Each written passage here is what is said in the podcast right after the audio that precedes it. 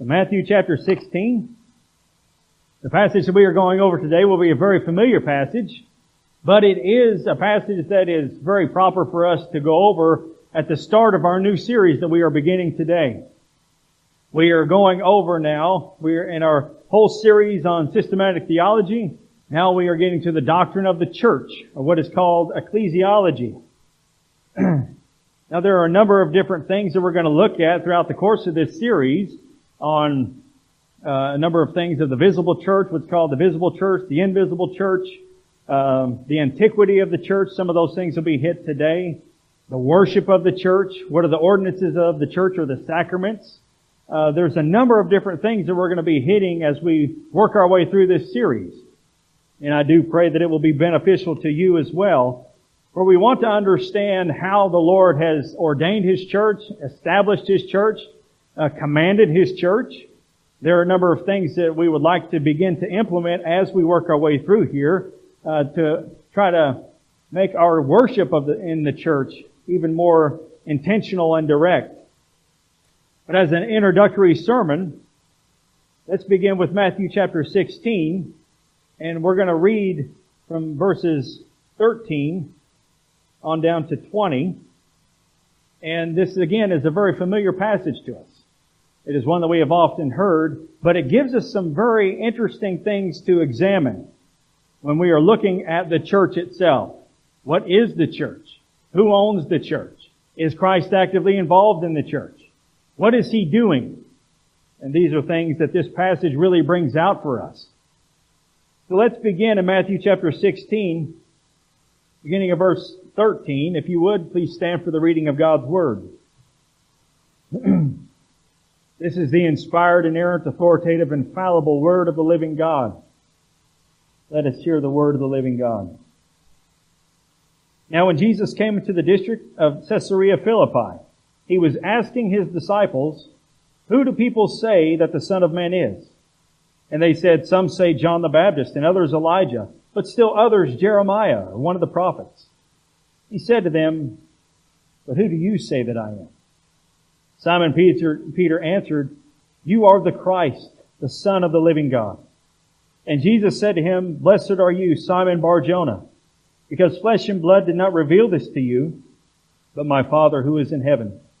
I also say to you that you are Peter, and upon this rock I will build my church, and the gates of Hades will not overpower it. I will give you the keys of the kingdom of heaven, and whatever you bind on earth shall be bound in heaven, and whatever you loose on earth shall have been loosed in heaven." Then He warned the disciples that they should tell no one that He was the Christ. Let's pray together. Gracious Father, we thank You for Your Word. We thank You for all that it reveals to us about our Lord Jesus in, in building His church. We ask, Father, that You would guide our thoughts and help us to focus upon the majesty of our Lord Jesus, our only sovereign, our King, this day as we are working our way through this passage. Teach us, convict us, encourage us, comfort us, strengthen us. Whatever Your will would be for us, Father, we pray that it would indeed be done and that we would have receptive hearts. Please bless the preaching of Your Word and may it accomplish all You desire. In Jesus' name we pray, and all of God's children said, Amen. Please be seated. So here at Matthew chapter sixteen, a very familiar passage, a very familiar event that is going on. Jesus has been preaching. He's been preaching all over Israel. And, of course, we read of John the Baptist and he, him passing earlier in Matthew. Um... Here, Jesus begins to ask His disciples a certain question, and He begins to ask this question based on what the people are saying about Him. Uh, Herod himself thought that Jesus might have been John the Baptist, come back from the dead, because he had had him killed, obviously. But others were saying that Jesus was a prophet and trying to figure out perhaps what prophet He was, or coming in the spirit of Elijah and those things. So Jesus asks His disciples, "Whom do men say that the Son of Man is?" So some are saying that you're John the Baptist, others Elijah, still others Jeremiah or one of the prophets. This is what the people are saying. But then Jesus says, "Who do you say that I am?" It's one thing for the masses to think this or to think that, but these are the ones that are closest to the Lord, that are walking with Him, that are being taught by Him, that are seeing His miracles and under, coming to an understanding of who He is. And so He asked them, "Who do you say that I am?" Simon Peter being the one who is primarily the spokesman for the disciples, he answers and he says, "You are the Christ, you are the Messiah, you are the Anointed One, the Son of the living God." Jesus said to him, "Blessed are you, Simon Bar-Jonah, or Simon, son of John, because flesh and blood did not reveal this to you, but my Father who is in heaven."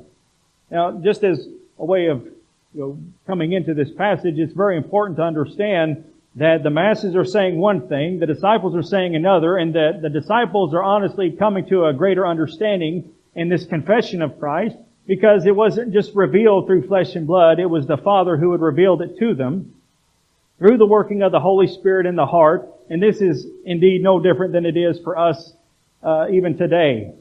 That we can we can have an idea perhaps of who Jesus is. We can hear what popular people say of Jesus. But when it comes to the confession that Jesus Christ is the Son of the living God, that He is the Lord, that He is the God-man, that is given to us by the Father through the working of the Holy Spirit within us to enable us to make that confession. The Holy Spirit has to do the work within us in order to bring us to faith, to grant us faith, and that we would call upon Christ in faith. Understand this, as we have talked about before, that you do not confess Christ or place faith in Christ to be born again. You confess Christ and you place faith in Christ because you have been born again. This work is done by the Father. It is done by the working of the Holy Spirit. So Simon answers correctly. And Jesus acknowledges to him, flesh and blood didn't reveal this. You didn't come to this understanding on your own, Peter. You came to it because it was granted to you. And then Jesus says this, "I also say to you that you are Peter, Petros, and upon this rock I will build my church." Now here's where we want to focus in on what Jesus says to Peter, not in the sense of saying to Peter that you are Peter and upon this rock uh, I will build my church. There are indeed a number of ideas that are out there uh, as to what this means. Of course, you have the Roman Catholic Church that would say, well, the church was founded upon Peter, and Peter is the first pope of the Roman Catholic Church. Uh, Jesus says to him here that he's the rock that he's going to build his church upon, and that's not true. There's a play on words here. Jesus says to Peter, "You are Petros. You're a small stone." It's in the masculine singular form.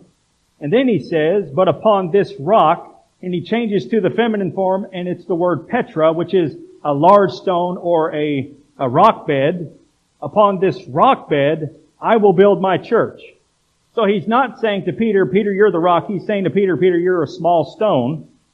But it's upon this rock, this massive ledge, this rock bed, your confession of who I am, that I will build my church.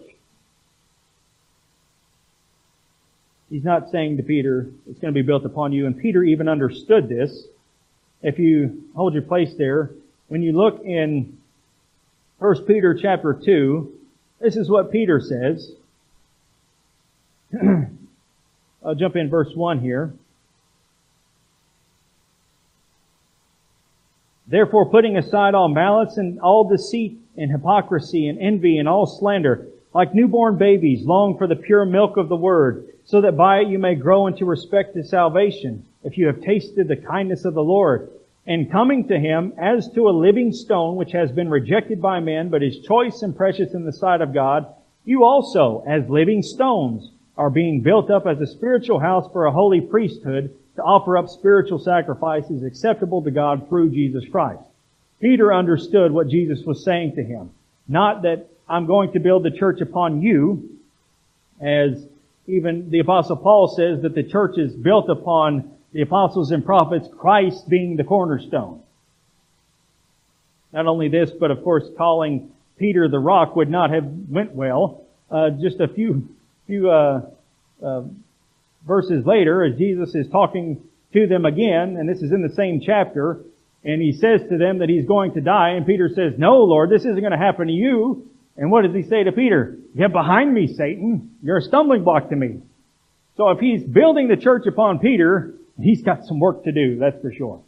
Because he's then rebuking Peter a few verses later. So it's it's not at all what Jesus is saying that Peter is the rock. Uh, the rock as well was a term that was given uh, or was told uh, by uh, the people of God towards the Lord. The Lord was their rock.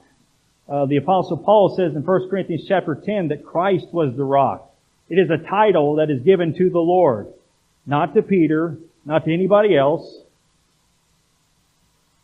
It is indeed his confession of Christ, of who Christ is, and it's going to be that confession upon which Christ is going to build his church. He is the Son of the living God. But here's where I want to focus in on. I say to you that you are Peter, and upon this rock I will build my church. Here's where I want to focus in on. Jesus' words of, "I will build my church." We have many conceptions of the church as to what the church is, but we want to have a right understanding, and we want to see the Lord's involvement in building His church. So the church has a number of different names within the Scriptures. It's the body of Christ. It's, it's the kingdom. It's the bride of Christ.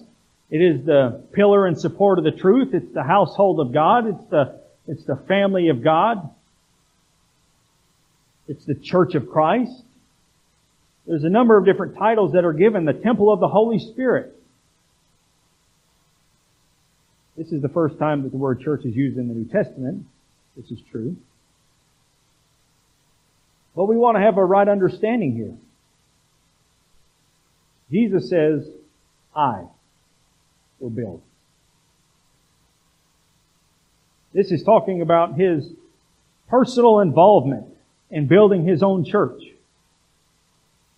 He is personally involved in the building of His church. He didn't just ascend into heaven and then give commands. "Now I'm going back to the Father. You all fend for yourself. Build the church." Jesus says, "I will build my church." And you see this in the book of Acts, how it's the Lord that is building His church. In Acts chapter two, beginning of verse forty-seven, excuse me, back up to verse forty-six, the Scripture tells us, "Day by day, continuing with one mind in the temple and breaking bread from house to house, they were taking their meals together with gladness and sincerity of heart, praising God and having favor with all the people, and the Lord was adding to their number day by day those who were being saved." It was the Lord who was adding to their number, because it's the Lord who is who is intimately involved in the building of His church. In Acts chapter thirteen, verse forty-eight,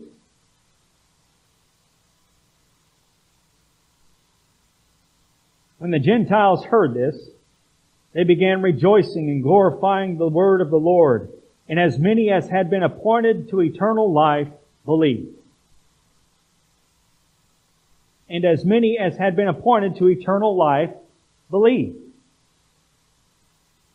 This was an appointment by the Lord. This was a sovereign decree by the Lord,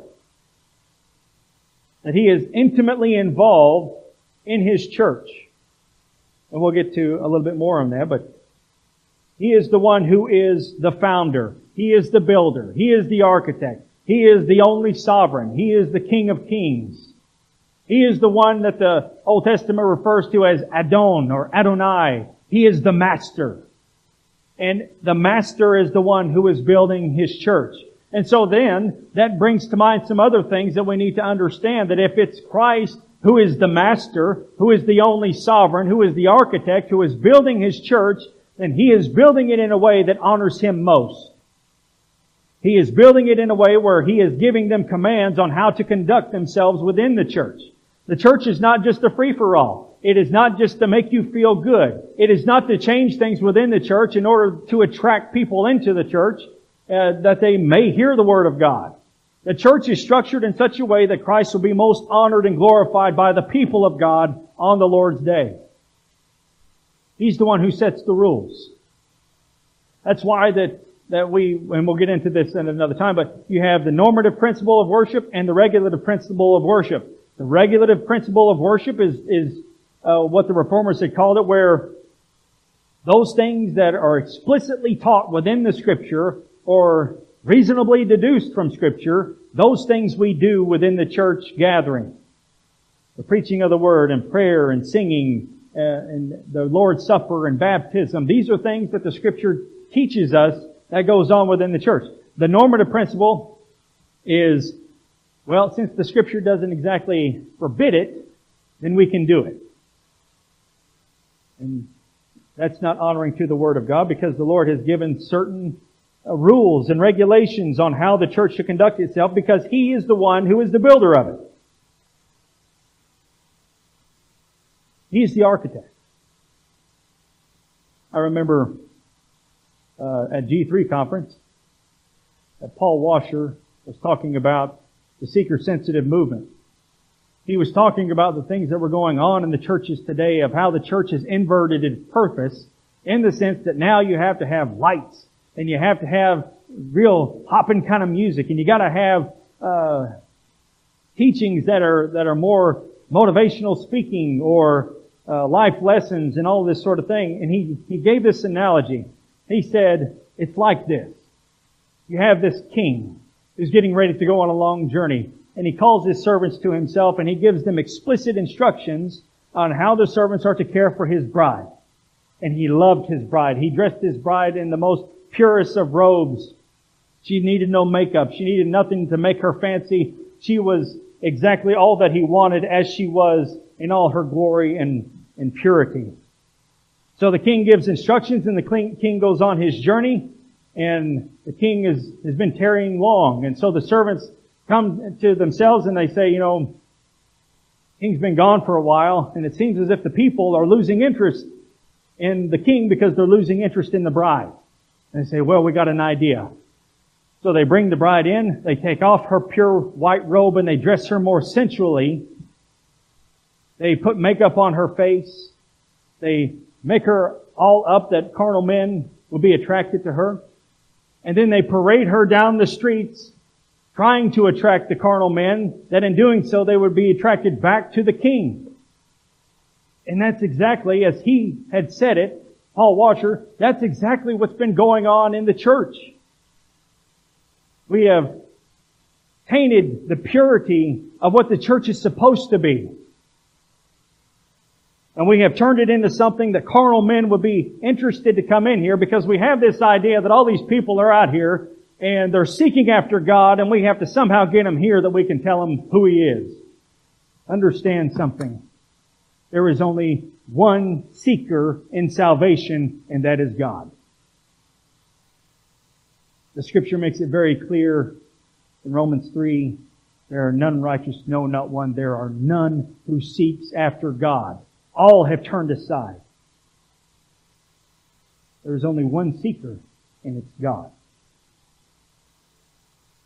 So why is it that people seem like they're searching for God? They're not certain. Thomas Aquinas, as he had said when he was asked this question back in the thirteenth century or twelfth century, he said it's not that people are searching after God. They're searching after the benefits that only God can give. They don't want Him. They want His benefits. But we have this idea. So we got to pull them in here, attract them some way, give them the right kind of music and atmosphere and all this sort of thing, hoping that they would be attracted back to the Master.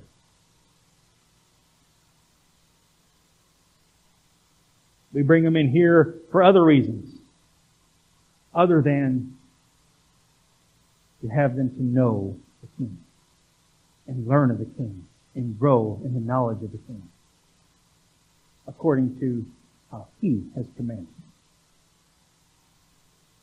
He is the builder. He is the architect. He is the one who sets the rules. He's the master. He's the sovereign. He's the king. and he is intimately involved in the building of his church. I love this passage in Revelation chapter one. I think it really expresses this whole thing here.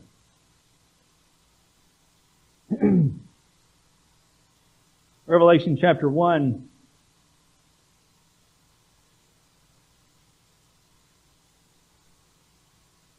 Beginning of verse nine. I love this passage. Revelation one, beginning of verse nine. I, John, your brother and fellow partaker in the tribulation and kingdom and perseverance which are in Jesus, was on the island called Patmos because of the word of God and the testimony of Jesus. I was in the Spirit on the Lord's day, and I heard behind me a loud voice like the sound of a trumpet saying, Write in a book what you see and send it to the seven churches, to Ephesus and to Smyrna and to Pergamum and to Thyatira and to Sardis and to Philadelphia and to Laodicea. Then I turned to see the voice that was speaking with me, and having turned I saw seven golden lampstands. And in the middle of the lampstands I saw one like a son of man, clothed in a robe reaching to the feet and girded across his chest with a golden sash. His head and his hair were white like wool, like snow, and his eyes were like a flame of fire. His feet were like burnished bronze when it has been made to glow in a furnace, and his voice was like the sound of many waters. So you have this beautiful, majestic picture of Christ that John is seeing. But when he turns to see him, he sees him in the midst of the seven golden lampstands, which we come to understand are the seven churches. He is in their midst. He knows exactly what's going on in those churches and representing the church as a whole. Christ is in our midst. He knows exactly what is happening, and he is intimately involved in all that is going on. That is a beautiful picture of the reality of the Master and his involvement, his personal involvement in the building of his church. But he goes on, he says, I, talking about his personal involvement, will build, he says, my church. We see a very positive expectation and a powerful advance that he is saying here. He's giving this promise, this expectation that he's going to give the increase. He's going to add to the church. The church is going to prevail. The church will grow. This is a guarantee that Christ is giving here of what he is going to accomplish. Now, there have been times within the history of the church where it seems like the, the future of the church, even now, sometimes we We look and we see whether the future looks bleak for us. But understand something. That there is, as, as MacArthur has said, there is nothing in the kingdom of darkness that has any influence or any bearing on the kingdom of God. There is nothing that goes on in the kingdom of darkness in the world that can have any effect on the kingdom of God. Why? Because Christ is the Master. Because Christ is the builder. Because God is the builder. And because He is the builder, and the Scriptures tell us so often that the Lord is in heaven and He does whatever He pleases on heaven and on earth, the Lord Jesus says at the end of Matthew at His ascension, All authority is given unto me in heaven and earth. Go forth and make disciples. We learn from the Scriptures as well that there are none who can thwart the hand of God, including Satan himself. And we just learned about that. What is the relationship to Satan, uh, with Satan to the Lord? That Satan is the Lord's devil. Satan is on a leash. His leash is tied to the foot of the cross. So nothing that happens within his kingdom, or what we would consider to be the world, the world system, has any effect on the kingdom of God, regardless of what things begin to occur. We talk about how our brothers and sisters in Christ are going through such persecution in various parts of the world. In India, in China, in the Middle East.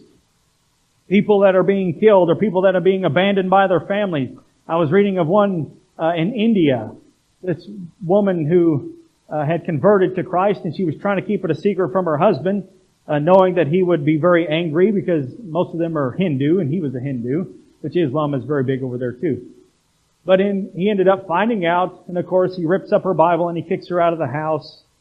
Uh, wouldn't let her see her kids and all of this because she converted to Christ. So many others, not only having their family to abandon them or to kick them out or whatever, uh, are being beaten, are being killed, are losing everything that they have for the sake of the gospel. And yet, in all of those instances, regardless of what happens, the kingdom of God is still growing. The kingdom of God is advancing. I told you this story already, but it's worth telling again. That Doctor Joel Beeke, in the early nineties, was in Asia Minor, which is modern-day Turkey, talking to a man who had been converted to Christ from Islam. Islam is very prevalent there. And only a handful of people had been converted. This man had been converted maybe six months. But they had this this uh, ritual kind of thing where the, the Muslims would arrest them, beat them, let them go. Arrest them, beat them, let them go. Hold them for two, three days uh, to endure those beatings and then let them go.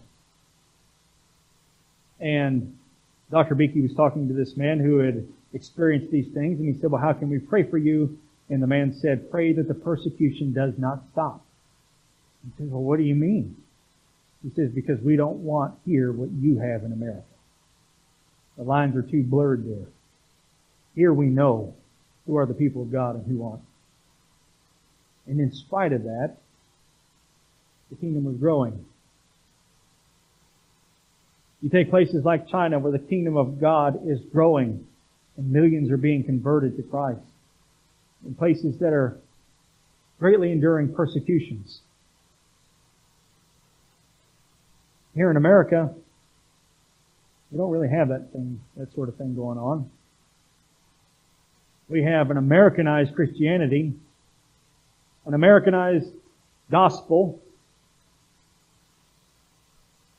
and we change it on a whim just to see uh, whatever we can. Uh, Be friends to the world or have the world to be accepting of us, so we'll change it. We'll change direct things that are told in the Scripture just to avoid any confrontations. Take a lot of the big ones of abortion and the L G B T movement and liberalism as a whole. Yeah, we'll adapt. Uh, the church will adapt to the times, regardless of what the Word of God says. That's our Americanized Christianity. To be quite honest with you, American Christianity is a joke. It has no resemblance to what kind of Christianity we find in the Scripture. If you can't take your Christianity somewhere else in the world and practice the same things and teach the same things, you're not uh, embracing Orthodox Christianity. You have your own version of Christianity.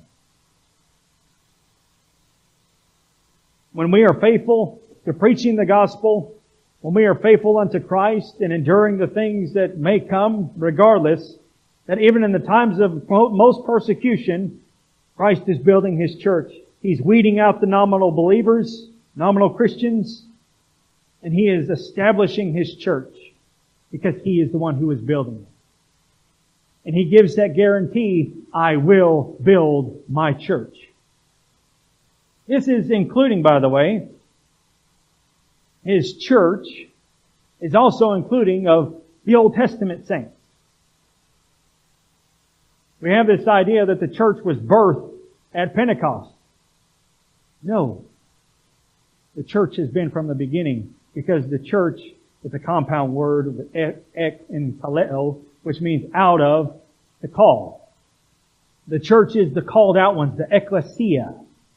Is the Greek word there. And God has been calling out His people from the world since the very beginning. And not only that, but in Acts chapter seven, beginning of verse thirty-eight, this is Stephen when he is before the religious leaders and he is preaching to them. Here's what he says in Acts chapter seven, verse thirty-eight.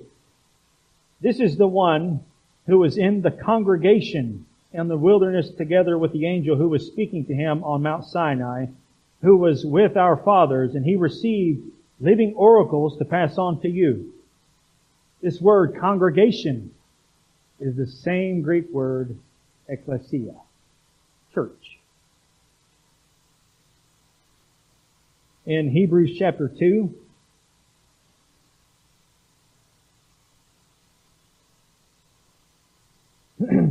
verse twelve,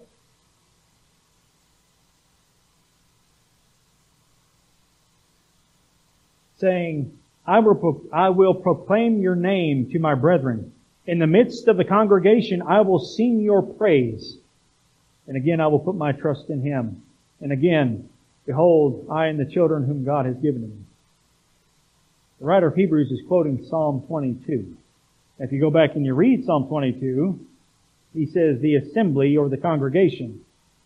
But here, in the New Testament quoting it, it is the same word, the ecclesia, the church. When you read and you look up in the Greek Septuagint, the places, the Greek translation of the Old Testament, the places where congregation is used or the assembly is used, it's the word ecclesia. So you have the New Testament writers very much aware of the Greek Septuagint, very much aware of how this word is being used, now using that same word in reference to the people of God on this side of the cross. When we look in Hebrews twelve and we see the hall of faith, that should give us an idea here. All these people in the Old Testament that were true believers in God were saved by grace through faith. They were saved by the Holy Spirit, because you cannot be converted apart from the Holy Spirit doing a work within you. Christ has been building His church from the very beginning. He brings it into its maturity at Pentecost, because the significance of Pentecost is not that the Spirit comes to indwell. He was already doing that. The significance of Pentecost was that the Spirit come in the fullest measure now upon all believers, so that your sons and your daughters will prophesy and your old men will dream dreams. It's not just for certain people that the Spirit of God would come upon them to do something great. Now it's equipping all the believers to do the work of ministry. That's the significance of Pentecost in comparison to the Old Testament. Only certain ones in the Old Testament had the Spirit of God to come upon them as judges or kings or whatever. And notice also when you look in, he, in Acts chapter two that the Holy Spirit is not indwelling. The Holy Spirit is poured upon, poured out on. Same kind of language of the Holy Spirit coming upon them in the Old Testament. He's been building His church. He has matured His church. He is adding to His church. And His church is prevailing in the world, because Christ is the one who is building it. I will build my church, He says. You have this possessive pronoun. But this is indicating for us His full ownership of the church. A paid in full ownership. The Apostle Paul says in First Corinthians chapter six, you are not your own. You have been bought with a price. You are not your own. You have been bought with a price. And then the Apostle Peter talks about you, you weren't redeemed with, with silver and gold or precious stones, but with the precious blood of the Lamb. Since He bought you, you are now His. You are His possession. And again, because we are His possession, and that means He sets the rules, because He's the head of the church. He owns it.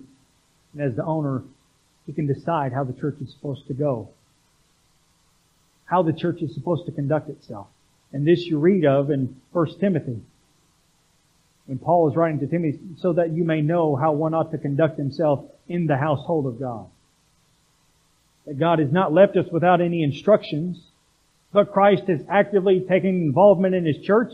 He has guaranteed that His church will be built and will grow, and He has given His church the instructions as His own possession on how they are to conduct themselves. He paid for it in full. The bride with His blood. He purchased it with His own blood, as the Scripture says in Acts chapter twenty, verse twenty-eight. He paid the ultimate price to purchase the bride that the Father had given to Him. And that ought to tell us something, too, about how precious that the church is in the sight of God, in the sight of Christ Himself. Because it is precious. Spurgeon says of the church that there is that the church is the dearest place on earth, helping for us to capture the proper perspective regarding the church. He says this, Spurgeon does, "Nothing in the world is dearer to God's heart than His church. Therefore, being His, let us also belong to it, that by our prayers, our gifts, our labors, we may support and strengthen it, if those who are Christ are refrained even from a generation from numbering themselves with His people, there will be no visible church, no ordinances maintained, and I fear very little preaching of the gospel." Now, he's speaking of the preciousness of the church in the eyes of God, in the eyes of Christ. And as you being part of it, you are indeed precious in His sight. You are His. Isn't that how the hymn says it? I am His and He is mine. He possesses it and He owns it. That's the very thing that He said on the cross. He said, "It is paid. It is finished." The telestai. This is a word that is in the Greek perfect tense, meaning that the action that was completed then carries on infinitely into the future. He paid for you in full. He bore your sins on the cross. Everything that you have done, haven't done yet. The Father punished Him for it. And He satisfied the justice of His Father in your place, that you can know the love of God. And you see the love of God displayed in the cross. And all that He does now as our mediator, as our advocate, all the things that Christ has gifted to His church, you see the love of God in all of that. And why such love? Because you are His possession. You are precious in His sight. I will build my church, He says. The church, again being the ecclesia, the called out ones, that came to be known as the assembly. One writer says this, the term ecclesia, those who had been called out, in the ancient world referred to a group of citizens who had been called out to administrative civic affairs or to defend the community in battle. Used in a general way and non-technical way, the term came to refer to any assembly or congregation. When used specifically in the biblical sense, the Church of God refers to the community of those who have been called out by God from their slavery to sin through faith in Jesus Christ. The assembly, the congregation, the called out ones, is the ecclesia. Now it's very important to understand this, and I don't want to minimize anything, so I want to help us to understand. We talk about the building as the church, and we know the church building itself is not the church, but we do talk about going to church. Now you have some that would say, well, I am the church, so I don't have to go to a church. I am the church. I'm the church that is out in the world. Collectively, the people of God are the church. Collectively. That's why when we talk about going to church, we're going to the assembly. We're going to the congregation. We're going to be in the midst of the called out ones. Are you part of the church? Absolutely. But the church isn't just you. You are part of something much bigger than you, which is the body, the bride of Christ. The pillar and support of the truth. Collectively, you are part of the church. You are the church. And I say that and I emphasize that because we have such an idea today that I don't have to go to church. It's not commanded of me. Well, if we understand that the church is collectively the people of God, then we couldn't come to that understanding. Not to mention that every epistle within the New Testament is written to a church.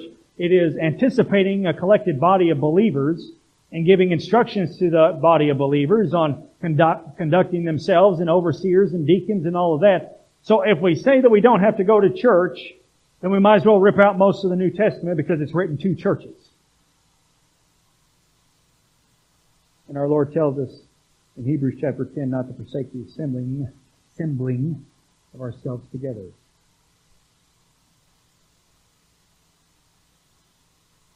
The people of God collectively are the church.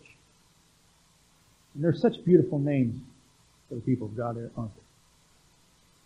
The church, a peculiar people, a holy nation. As I said, the pillar and support of the truth, the household of God, kingdom of priests, the New Jerusalem, the Israel of God. These names and these titles that are given to the church are given collectively to the entire body and demonstrate the preciousness that they hold in the sight of God. He will build His church, and we see in the book of Acts how He was adding to their number. As such should be saved, as we're appointed to be saved.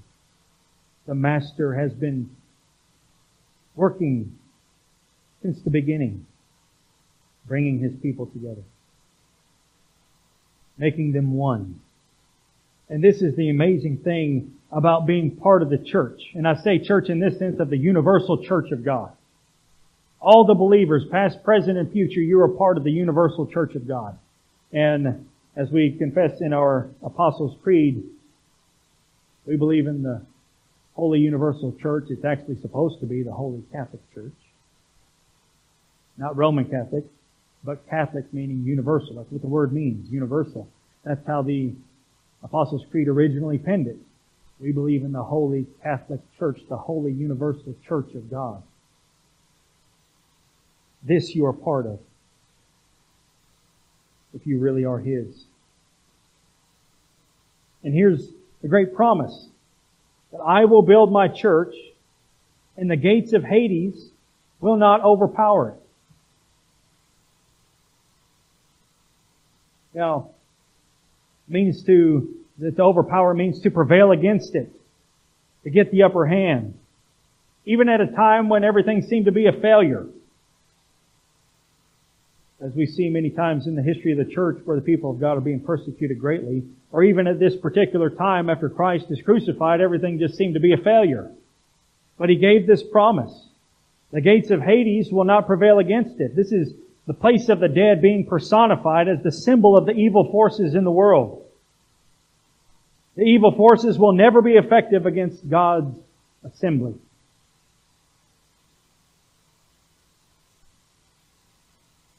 They will never overpower it. They will never be effective against it, regardless of what things that we endure individually. The kingdom of darkness has no effect on the kingdom of the Son. So here's the thing to be encouraged by as well, is that some of us, of course, and understandably, are a little nervous about November. What's going to happen?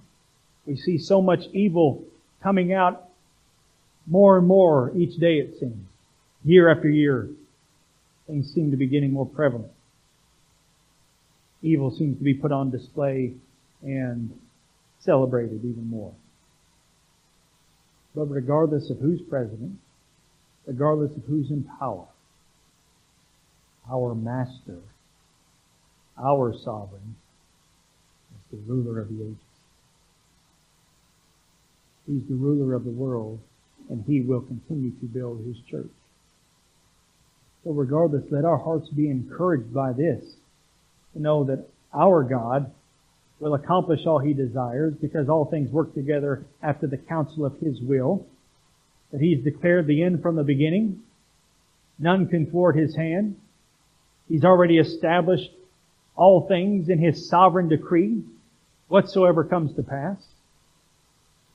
So then let us be encouraged in the days ahead, regardless of how dark they seem, to still rejoice before our King, knowing that we are His, He is mine. We are His people, called out of darkness by the regenerating work of the Holy Spirit, and that His church will prevail. Let's pray together. Gracious God, we thank You for the mercy and grace that You have shown us in Christ Jesus. Thank You that You are indeed the God of heaven, the God of all the earth. Father, You are indeed a majestic God. You work all things accordingly as You see fit. And nothing is outside of Your control. Your sovereign decree, before the world was, You determined whatsoever would come to pass. And so then, let us have confidence in You.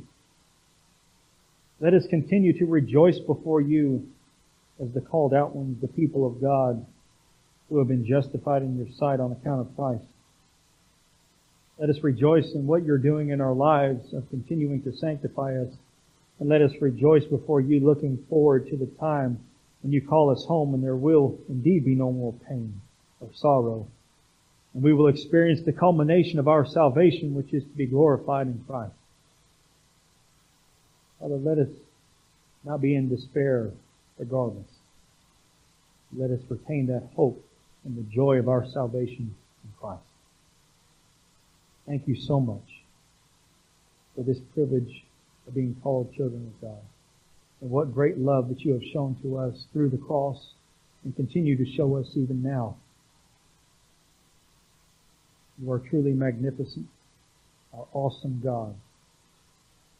And Father, we thank You again. We praise Your holy name. You be the praise, the honor, and the glory. In Jesus' name we pray. And all of God's children said, Amen.